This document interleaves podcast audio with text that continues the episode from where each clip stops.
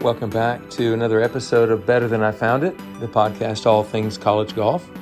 You're listening to Mike McGraw, the men's golf coach at Baylor University. Today's guest on Better Than I Found It is my good friend and colleague Bowen Sargent, who happens to be the men's golf coach at the University of Virginia. Bowen, a fine player himself, has coached numerous PGA Tour players and also led Virginia to a match play appearance at the NCAA Championship in 2023. His teams have advanced to the NCAA postseason 15 consecutive years. He's a former winner of the Jan Strickland Award given annually to the nation's top assistant coach, and is a fine example of what excellence looks like in our profession. I hope you enjoy. All right, everybody, join me in welcoming to the Better Than I Found It podcast, University of Virginia head coach Bowen Sargent. Bowen, thanks for taking the time out of your busy schedule. I know it's a busy schedule because mine is too right now, but thanks for taking the time out to join me today for this podcast. Yeah, absolute pleasure. This is something I've always wanted to do. Um, so I appreciate you uh, inviting me today. Yeah, you know, um, it's funny. We coach, uh, we run into other coaches off and on. I don't see you every week, but I see you at least a few times a year. And uh, I've always enjoyed our interactions. Love the way you coach. Uh, I've, I've watched you since you were an assistant coach way back when, when you were at Tennessee. And and I was an assistant coach at the same time.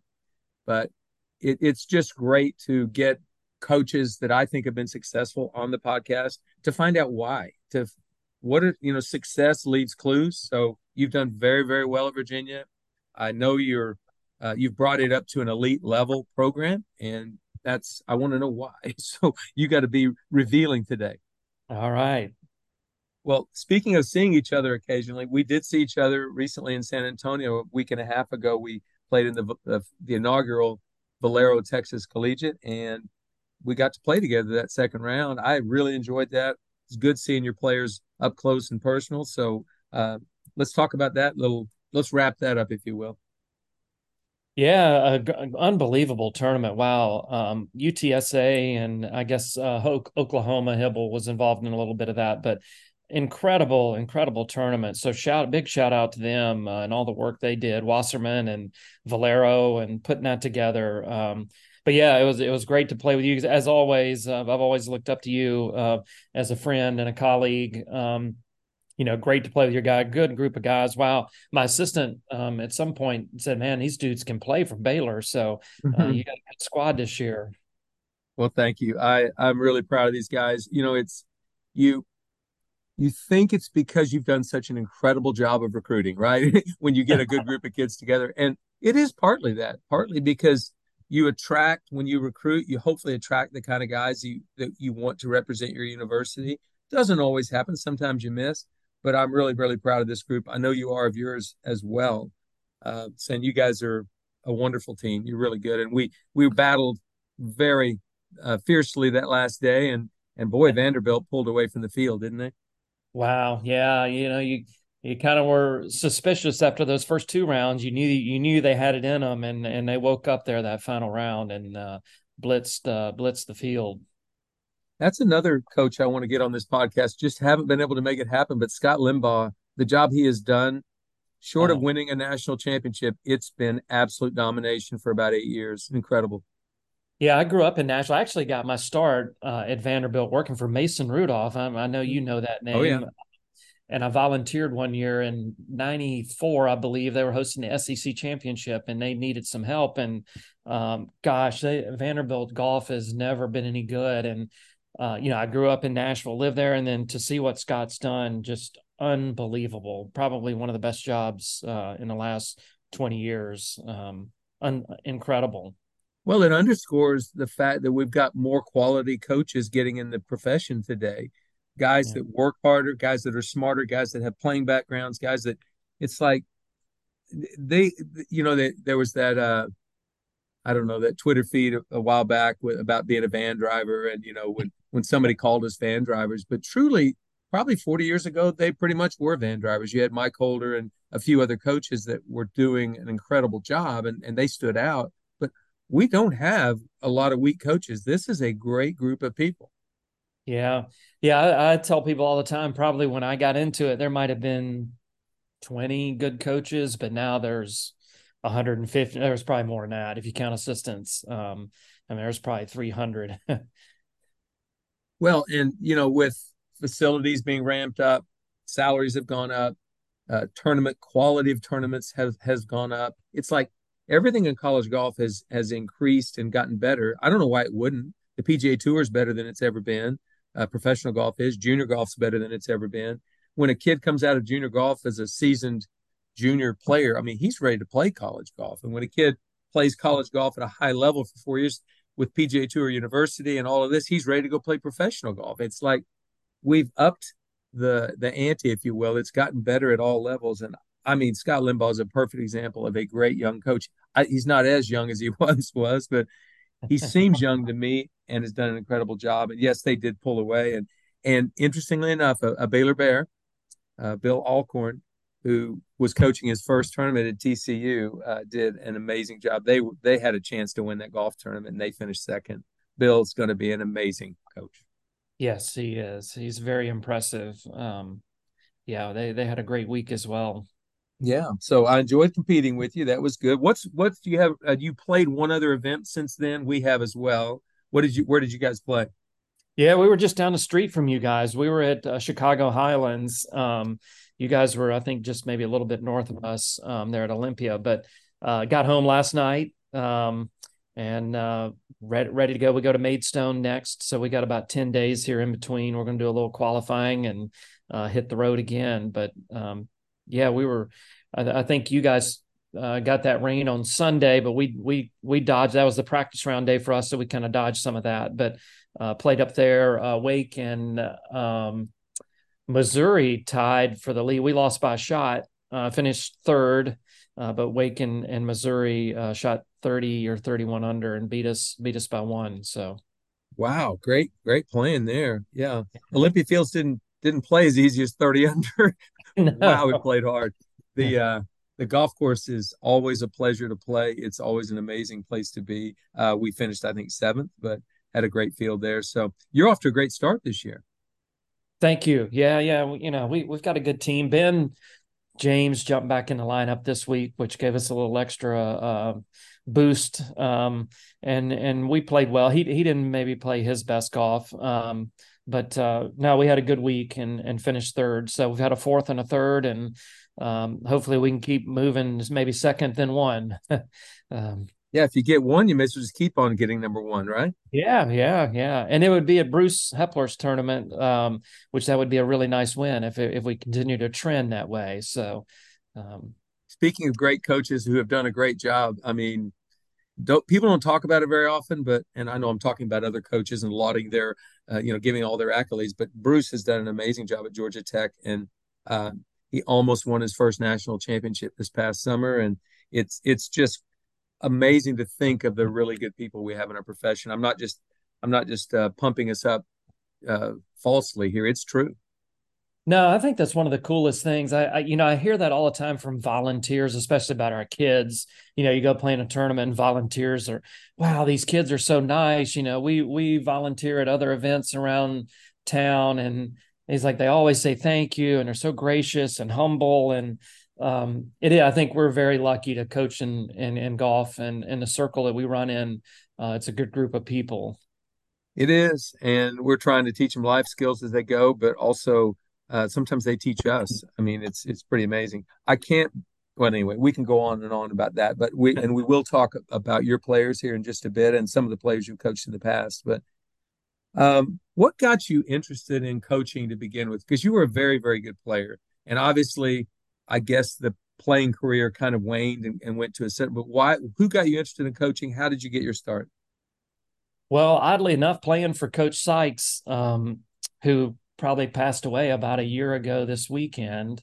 Um, you know, I, I, I played for him, and he, was totally different, unique, and um, I just lo- like he just seemed like he had so much fun and enjoyed what he was doing. And my dad was a high school coach, uh, kind of similar to you. Like he he grew up teaching uh, U.S. and world history, but uh, you know, trying to provide for our family. He you know coached track and football and. He coached everything.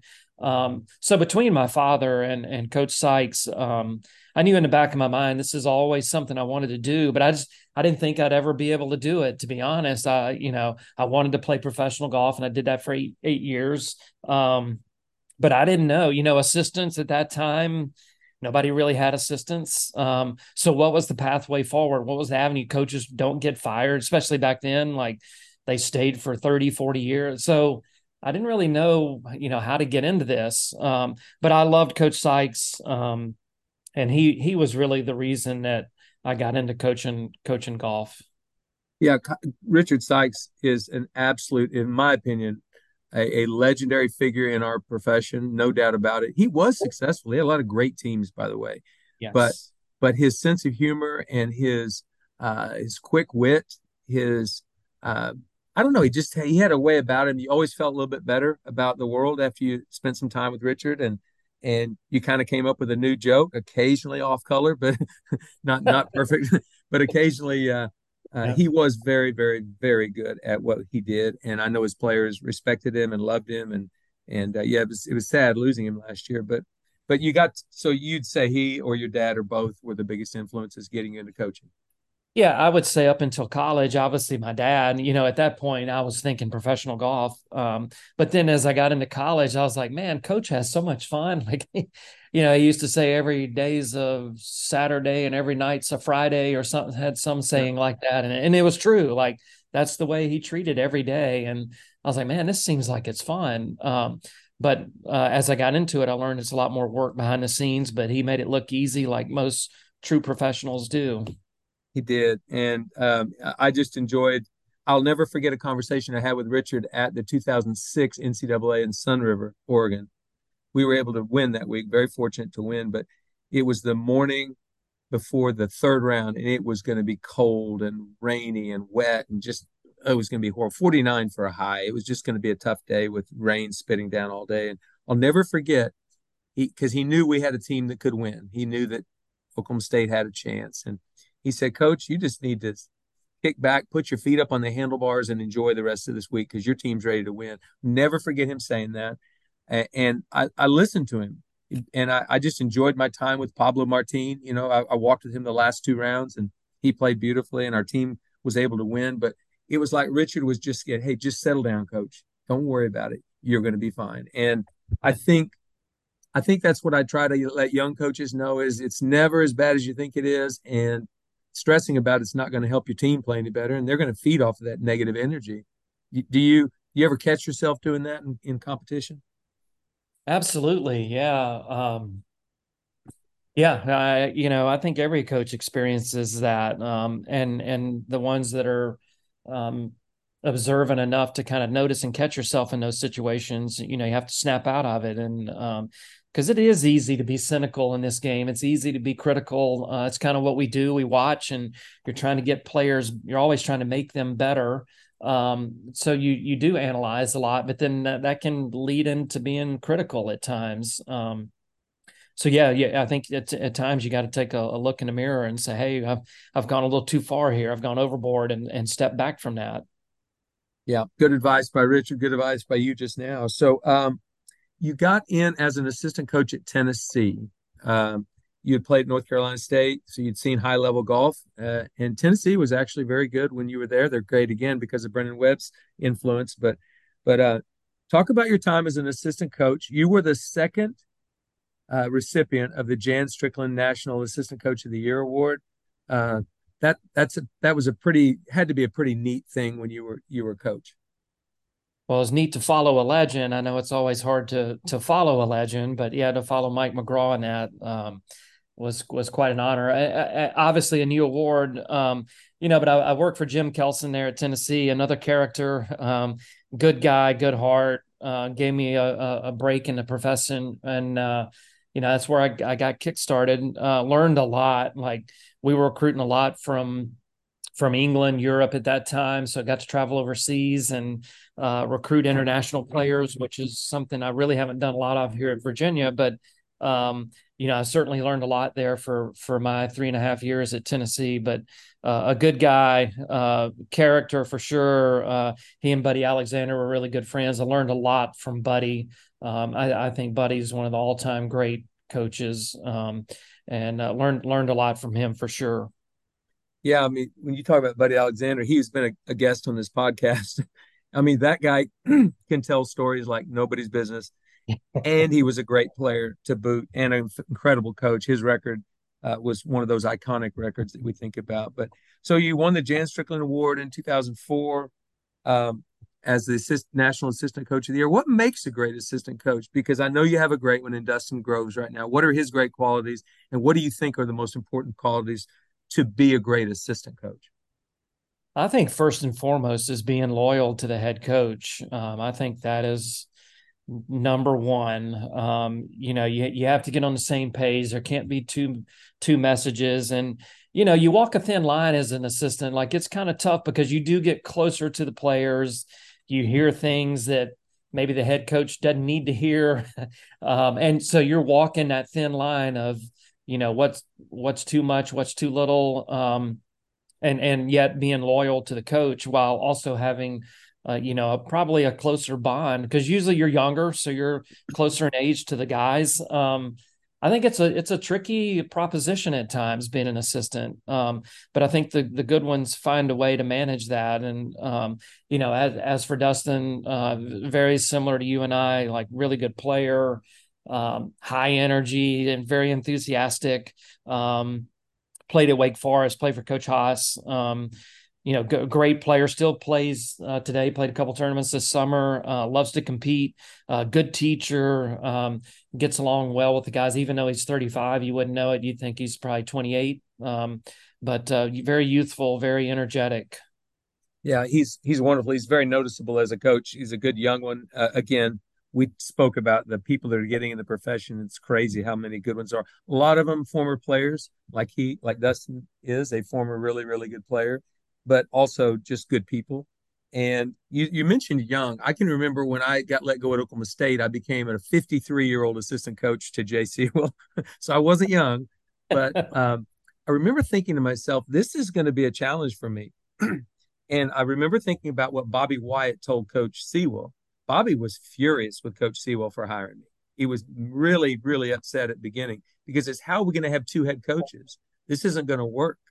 And I didn't know Bobby had said that, but I was thinking the same thing. I cannot try to be a head coach here. I've got to be an assistant to JC. Will learn as much as I can and and help him where he thinks he needs me. And I think honestly that was the best advice I've ever given myself because I didn't try to force what I knew or what I thought I knew on those players. I just kind of let it come to me organically. And honestly, I I can't can't imagine having a more enjoyable year. And it had nothing to do with that national championship. Um, that was just an icing on the cake. The year had been incredible up to that point. I enjoyed it. So I agree with you. Assistant coaches, uh, they they were. It's a fine line you have to run. And what made you a good assistant coach? You won the national assistant coach of the year. Why were you good? Gosh, I don't know. That's a good question. Um, I, I don't know. I, I think my biggest thing is I, I'm hardworking and I have a lot of passion for what I do. Like I, I don't mind working all day, all night if I have to. Um, and I just love what I do. I mean, being able to work with kids, like what what a unbelievable career, uh, vocation. Like to to wake up every day and try to help guys achieve their goals. Um, you don't get to do that very often in life, and we get to do it every day. Um, and I just think it's super cool. Yeah, I, I think the same thing. And I'm 63. So you're, how old are you? I don't even know how old 50, you are. 54. Yeah. So you're 10 years younger than I am. And, you know, I hope you have as much enthusiasm and love for coaching 10 years from now as I do now. It's, it's like, uh, yeah, I've, I've got some scars.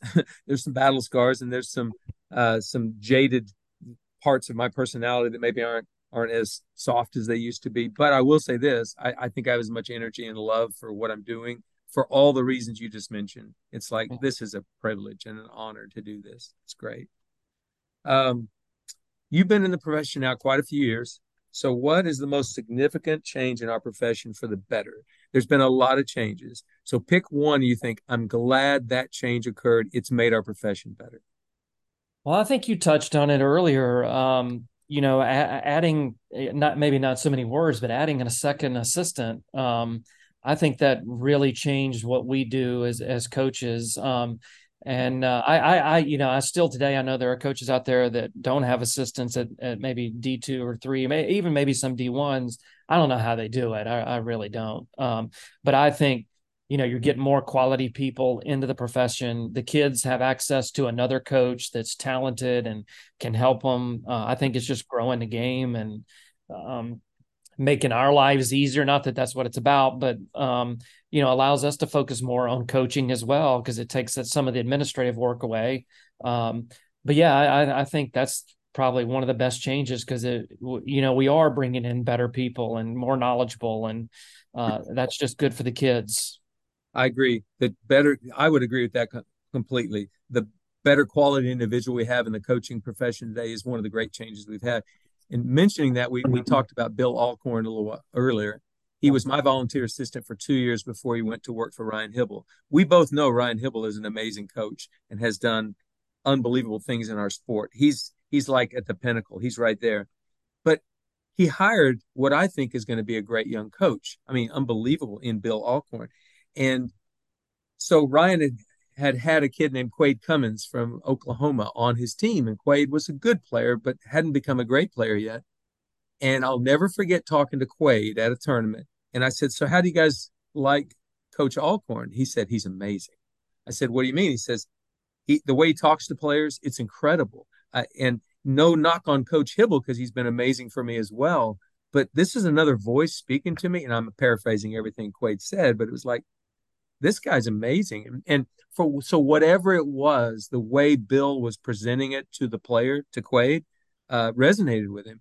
And in the days when you didn't have an assistant coach, the only impact was just what the head coach did. And yeah. Dustin is making an impact on your program in some impacts you don't even know what he's doing right now. Correct. So yeah. I agree with you. The best change we've had in college golf hasn't been rangefinders. it's been it's been an a uh, an addition additional coach and a quality human to impact these players. All right, this is the the sort of negative part of that is what's the change you think has really not been great for our profession in your in your last 25 years?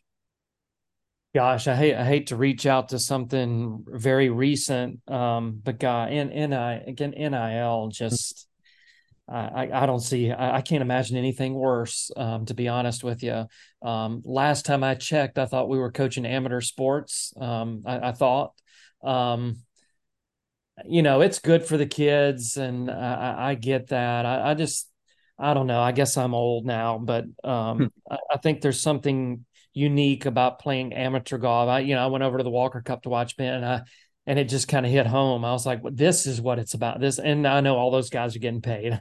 I get that.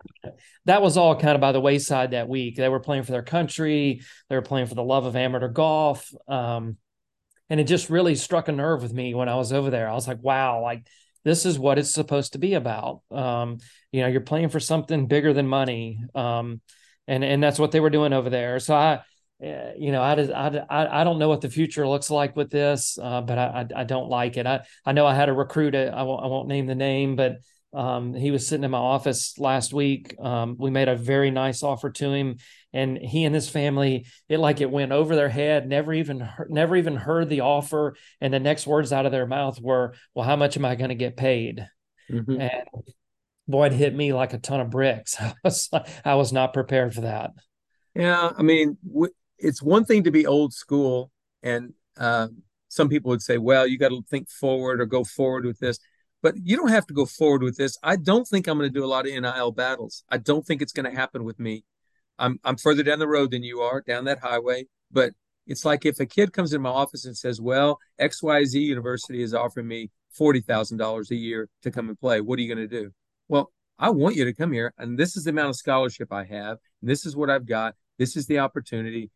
If if I have to buy you, then I'm always going to have to re-recruit you every day on camp. It's just like it's not a healthy situation. I agree with you. NIL is not positive for collegiate athletics. And I'll tell you a perfect example. Yesterday, I had four individuals playing in a, in a junior college event here in Waco, Texas, as an, as individuals. And I told the head coach, Vince Clark at McLennan Junior College, he was hosting. I said, Vince, this is pure college golf right here. This is as good as it gets. None of these kids in this event are getting NIL money. None of these kids are probably getting free equipment. I mean, it's like this is pure. This is college golf 30, 40 years ago. I yeah. loved it.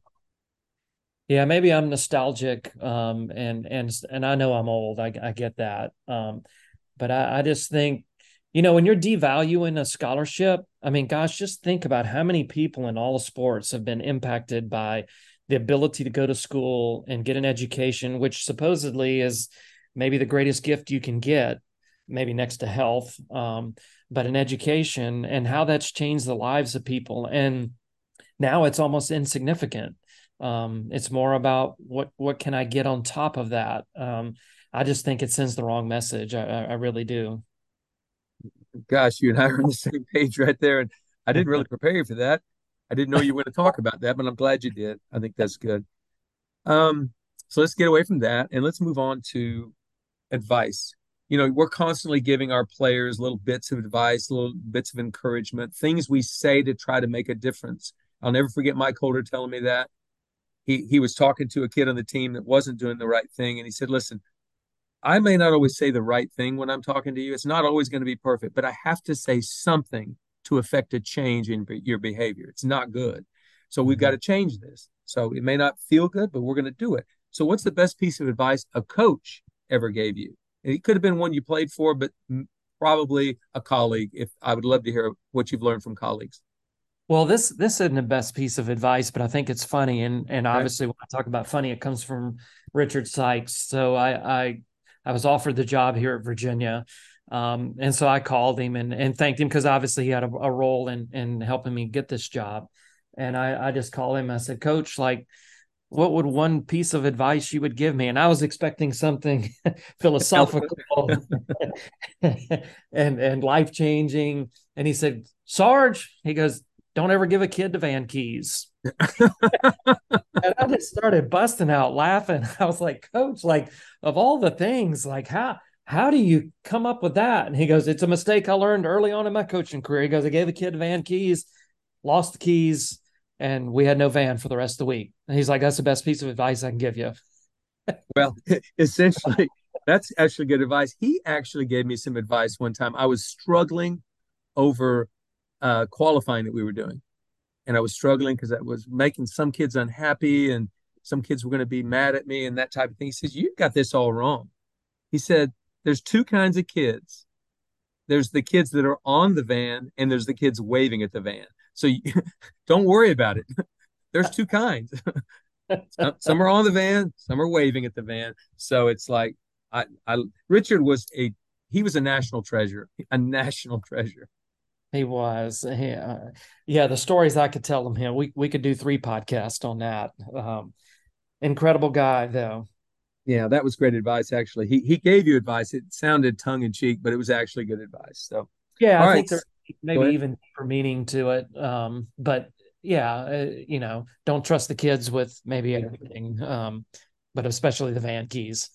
okay, speaking of vans, What's the funniest story you've ever had on a van? You've driven, you've flown before, but you've also been in van rides with your golf team over the last 25 years. Funniest thing that ever happened on a van?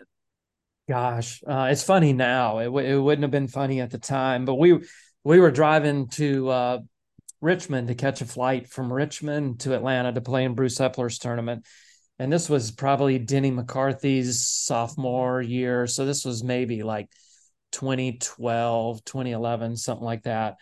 And so we're going to Richmond. We got this nice new van. All of a sudden, the back right side kind of collapses and it's wiggling and wobbling. And then we hear a boom and the, the back right tire goes out. Oh, and no. we mm-hmm. literally, I'm not kidding you, we can see, literally see the exit that says Richmond Airport. I mean, we're 500 yards from it. And so we're sitting there and we like, I don't know what to do. I never changed a van, you know, a tire on a van. I've changed tires before, but not on this big old massive van. So we start pulling all the equipment out, trying to make it lighter, and we're jacking this thing up, and we're we're not having a lot of luck, you know, try, trying to get this this tire changed.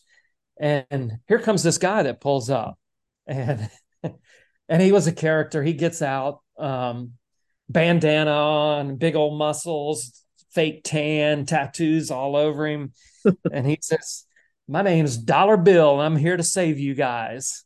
and we were like, "All right." Well, I was like, "Do you know how to change a tire?" And he's like, "Yeah, that's that's easy." I was like, "Have you ever done one on a van?" Yeah, that's easy. I, I can do this easy. And I was like, well, you know, what's this going to cost me? Because I didn't have a ton of cash on me. And he's like, ah, don't worry about it. I was just good Samaritan. I'm, I'm going to help you guys out. So he gets in there and he's jacking this van up and he changes the tire and puts the lug nuts on. And we're like, all right, well, we got a chance to catch this flight. We're going to have to hurry though. And we take off. We, we get 50 yards down the road and we just hear the the worst sound. I mean, it sounds like metal on metal and it's grinding and it's turned out he didn't put the right lug nuts on it. I, I didn't know Mercedes required like special lug nut. He when you change the tire, there are special lug nuts. Well, he put the the old ones back on, and he ripped the ripped the brakes and the transmission out of our thing. So it broke down there on the side of the road, probably another 500 yards closer to the exit.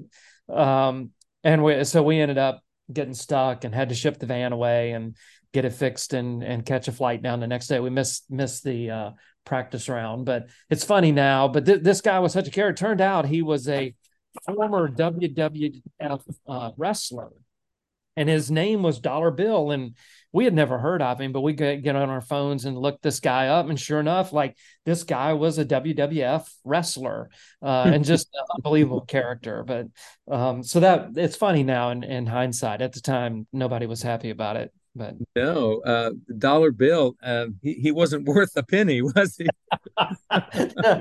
he, he, well, he, wow. and then we, I tried to contact, I tried to find him and contact him, and obviously wasn't going to, you know. But I just tell him to say, hey, like next time you do a van, you might want to uh, put the right lug nuts on there. But uh, no, he was trying to help us, so it was all good. That's good. Good Samaritan didn't turn out so good. Okay, yeah. so you have been fortunate and also it's been your good recruiting but you've you've had some really really elite players at Virginia through the years. And this morning I named three of the four that you would have put in there. Uh, Ben Kohles is the one I'd forgotten about and what a wonderful player. He did something very few people do. He wins first two events as a professional out of college. Uh, Jimmy Stanger Denny McCarthy and a current player Ben James. So you I want you to speak to any or all of these guys. What makes them unique what makes them elite? Why are they playing professional golf? And Ben will play professional golf one day. What's great about these guys? Coaching an elite player is a big responsibility on your part as a coach because you owe them a lot because of the sacrifices they've made. But what makes these guys so special? Well, I, you know, I, I, have this question a lot from guys on our team, um, you know, asking, you know, how, how do I get there? What did they do? How did they do it? Um, and to me, I think it goes back a little bit to kind of what I said about maybe myself and and you in terms of coaching. I think passion and and I'll never forget this. I I asked Jim Ahern one time, uh, a legend, probably a guy you ought to have not to tell you what you need to do, but he'd be a good guy to have well, on this. He was an early podcast guest, oh, the 10th knew, or 12th. Yeah, he was early way ahead of me. Um, but uh, I asked him one time. Uh, we were kind of struggling with recruits and maybe not getting the guys we wanted, and I said, Jim, like what's the one thing you, you, know you basically do the same thing we do like what's the one thing you look for? And he said passion. And I, I, think all four of these guys had it. Like they truly loved the game. They were driven. And I, t- I tell our team this all the time like you should never be driven by the clock. You should always be driven by your passion. Um, and these these guys were. And i think the second thing would be being competitive. I, I, mean, I think that kind of goes without saying. Like, it's hard to be a great player and not be competitive. But all four of those guys, they had to win every. I didn't care if we were playing tiddlywinks. Like, they had to win. Um, and I, I think that's really unique. And you know, a lot of times I tell that to college kids. Um, you know, you got to be com- competitive, and I think a lot of kids think they're competitive, but they're not when they kind of look around at what these four guys would do. Like they just refused to leave. If it was a video game, if it was, you know workouts if it was you know a chipping game content like qualifying they they had to win they had to be the guy to come out on top um, and then I, I think discipline you know obviously all four of them um, you, you you have to have discipline in, in in college athletics to be great you know you have to do things when you don't want to do them whether that's you know homework or um, whatever you you have to work ahead you have to you know be disciplined so that you can create time to practice and follow your passion. Um, so i think those things would be the things that i think are a common denominator between those four guys. You know i, agree with you completely. You said qualifying in there you know it was part they're competitive in qualifying they're competitive in tiddlywinks whatever it is. You know i've always noticed my best players at whether it was at oklahoma state or here at baylor when I threw them in qualifying, they knew they were going to the tournament. They're the best player in the team, ranked top 20 in the country. They're going to this tournament. But the pride they took in trying to win that qualifying against their teammates when it would gain them nothing yeah. is huge. And I know you've seen that with these four players. Yeah, uh, this was really interesting to me. Uh, um, I'd never had this before. I've, I'd, I'd coached a couple of good players at this point, but Denny, when he came in his senior year, and, and you know we always do our goals for the year, and he said his goal was to win every qualifying by 10. Mm. And he, if I, if I can't beat the other four guys on the team by 10 in three rounds, then do I really have a chance at pro golf? And I thought that was really neat. I mean, to me, it was kind of Tiger esque, like, um, you know, to to have that foresight to look ahead and say, man, I I've got to be better than the rest of the team by three shots a day if I want to play at the professional level. So it wasn't even just about winning, but it was about dominating. Uh, can I tell a story about one of my players, Johnny Keefer? yeah, yeah. Johnny's won most of the qualifying since he's been in college. Not all of them, but he's won most of them. And he really cares about winning the qualifying. It means a lot to him. And um, last year, he, he, we were in a qualifying for the Cabo event, which is a favorite event for the guys. And it essentially came down to there was one more spot available in this last qualifying tournament. And Zach Heffernan, who did hadn't earned a spot yet, was needing that spot. He was leading by one over Johnny. And Johnny's a great friend of Zach's. I mean, they're buddies. And Johnny went out there and just tried but like he was so furious with himself when Zach won the qualifier that day. He was happy for Zach, but he wanted to win that qualifier, even if it meant his teammate wasn't going to get the spot. And I, I just love that about it because he really cared about the qualifying. And uh, Zach got the spot, which was great, made him better but it made Johnny's just been a good example that way because even though he's exempt, probably probably going to go on the event, uh, he went out and earned it every time. Yeah, we in in our program, like if eh, we we do like this week, we did top twelve was exempt into the next tournament, and uh, you know I've had some guys, some of these, you know they'll they'll say, hey coach, I, I know I'm not, I don't have to qualify, but I want to play in it. Like, can you will you let me play because I want to win it? Um, so again, you see that competitive nature. Like they want to come back home. They don't want to sit on their, you know, rump and they they want to practice. They want to go out there and and and beat the other guys. Um, so again, it just being competitive is a I think a big part of being great. You you know you you mentioned Ben, Jimmy, Denny, and Ben. Uh, all of them high achievers, dream of playing professional golf. Three of them are already doing it. One is currently playing for you. But I always tell people when you cut them open, and you look inside, their DNA says I'm a golfer. Now they might have that wonderful degree in business. They might have all these things that, you know, sort of a backup plan, if you will, but they don't consider the backup plan nearly as much as they consider I'm going to be a professional golfer. It, it's in them. Yeah. Yeah. They, they I mean, it's, it's, really like there's no plan B, to be honest. Um, I don't, I don't think any of those four guys ever really thought about doing something different, uh, ever, ever well and they're talented and then you put hard work and you put the love for what they're doing which is that passion you were talking about i've never known a, a player who played for a long period of time that hated the game. They they, they love the game and that's what drives them forward because you're going to be disappointed so often in this game whether it's collegiately as a coach as a professional golfer you're going to have lots of disappointments. But if you have a love and a passion for it truly enjoy it then you can overcome those low times Yeah, I'm sure you probably read the quote uh, Tony Bennett, our, our men's basketball coach, um, when they won the national championship. Uh, it was two or three years prior to that. He t- he told his team they were struggling. He said, "You better learn to love losing before you learn to win." Mm-hmm. Uh, and it's and in our sport, it's really true because you know it's not a 50-50 proposition when you go out every time. It's one in 156 or 144. Winning is hard, um, even for a team like one in 15. That's hard. Um, so you you better learn to lose uh because uh, you're going to do a lot more of that than win.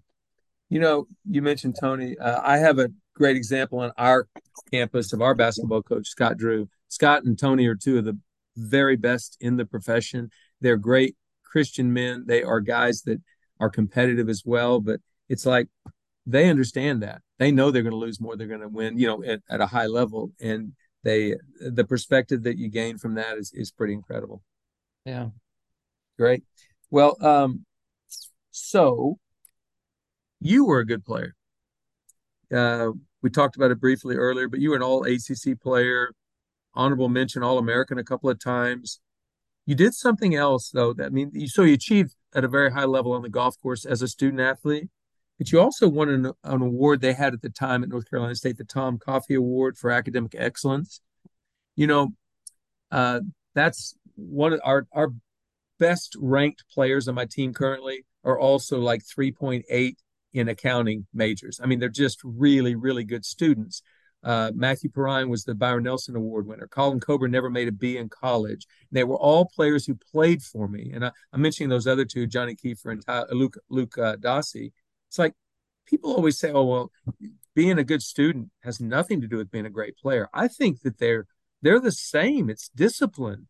So yeah. your best players are also very good students, aren't they? They are. Yeah. I mean, I think the two are go hand in hand. Like, uh, and again, I think it goes back to just, and I, I say that this is one thing I always say to our team all the time. I was like, if it's got your name on it, be good at it and do it the right way. Um, so I think when you have that attitude, no matter what it is, like it, it doesn't matter if your name's on, if it's a paper, if it's a quiz, if it, you know, do the best you can do to, it. and that might not mean a A, that might mean a B, it might mean a C, um, whatever it is, but do the best you can do. Um, and I think that'll carry you a long way in life. Um, just showing up every day and and putting your best foot forward and working hard and put your head down, grind. Like you'll end up on the good side of things when you do that. I think so. What have you done to get better today? Yeah. You. Yeah. I'm asking you oh, right me? now. I, I hadn't done much. I drank a Coke earlier. well, I was going to say that you got on the Better Than I Found It podcast. well, yeah. No, I, am not kidding. I, and I told you this uh, at the Valero. I've I've always wanted this call. Um, so I, I do appreciate this. Well, you know, I was at, when you and I talked about it at the Valero. I was on the range before the final round, talking to a couple of your players, and I was saying, "Come on, give me the dirt. What is it about Sarge that I need to know?" they couldn't come up with anything. They'd said they'd think about it, but I didn't have their cell phones, so I couldn't come up with anything. you you lucked out this time. Maybe okay, in five years. Maybe in five years. Tell me about your team. Just go through the roster, if you will, just so people out there, my listeners, know who the Virginia Cavaliers are this year. Well, I think if you start at the top with Ben James, I mean, uh, I think everybody knows his story. Great player, uh, has been for 10, 15 years already. Um, but he he's certainly our leader and our and our number one guy.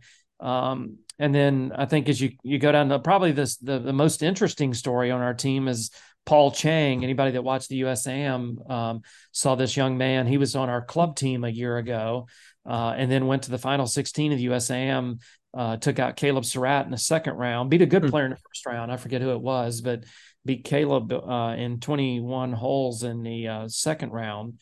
Um, but he he had the good fortune of his match in the uh, previous round had gone over, and they, and so when TV was airing the, his round of 16 match, it was basically the only match on the course, so they showed every single shot, um, and it was super entertaining. He came to the 15th hole at Cherry Hills little par three down the hill, hit the flag. He was one down, hit the flag, came off the green, tough chip, got it up and down.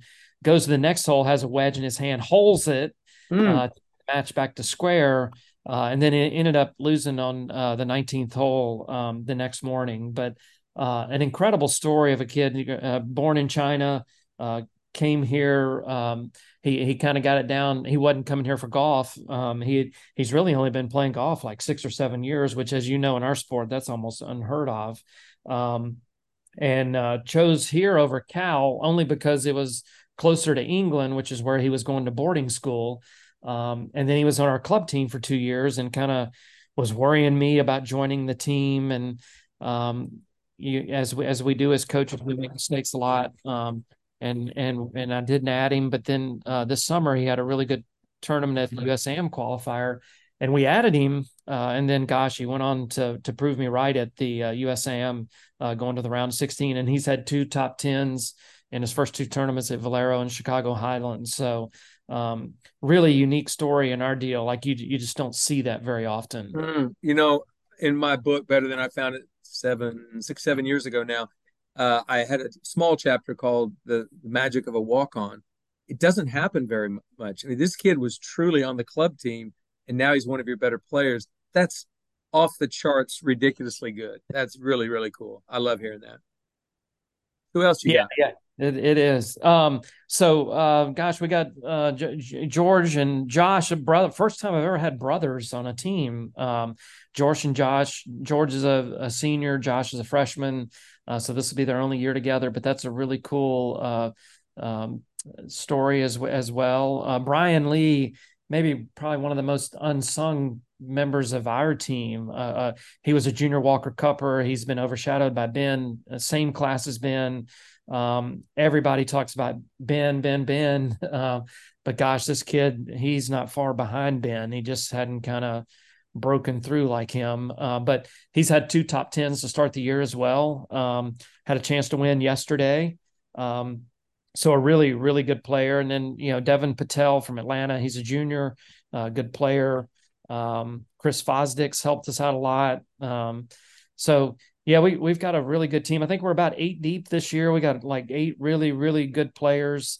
Um, so hopefully we can make a strong run and and uh, get into match play again like we did last year.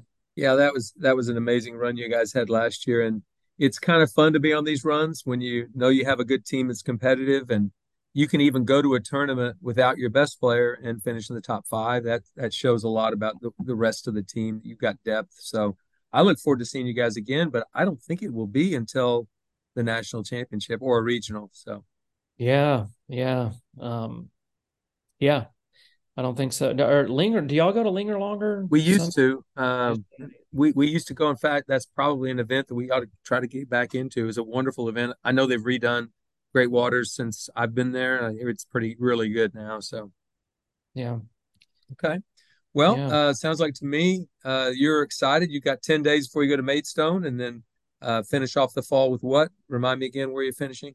Uh, Bruce Heppler's tournament, Golf Club yep. of Georgia. Yeah, wonderful tournament. Wonderful tournament. Yeah, yeah. Bruce yeah. always does a, a great job. Yeah, he's got a great team on a course they know very well. if you beat them down there, you've done your job. There, telling you. That'll be a uh, tough task. That'll be a tough one, but that's okay. Well, listen, Bowen, I appreciate you spending 45 minutes, well, actually almost an hour with me today. It's been great. I learned a lot more about you that I didn't know. And, and I think when my listeners listen to this, they'll go, okay, Coach McGraw's right. He's not just uh, spewing uh, different, you know, opinions out there. We do have a lot of quality coaches in, in college golf. And I think you are hitting your stride in a big way. And, and gosh, I enjoy walking fairways with you. Well, the feeling's mutual. Um, obviously, you're a great coach and uh, been a great friend to me uh, over the years. And I've always had a lot of respect for everything you've done and accomplished. Um, I think you're one of the top 10 coaches in all time in our sport. Uh, I think you have to be. Um, but a, a great friend, and, and I do value this time here together. Well, that's great. Well, I'll be uh, looking forward to seeing you hopefully this spring. And, and thanks again, and best of luck to you and your team. Keep going. Thank you. All right. You bet. Take care. Uh, bye bye.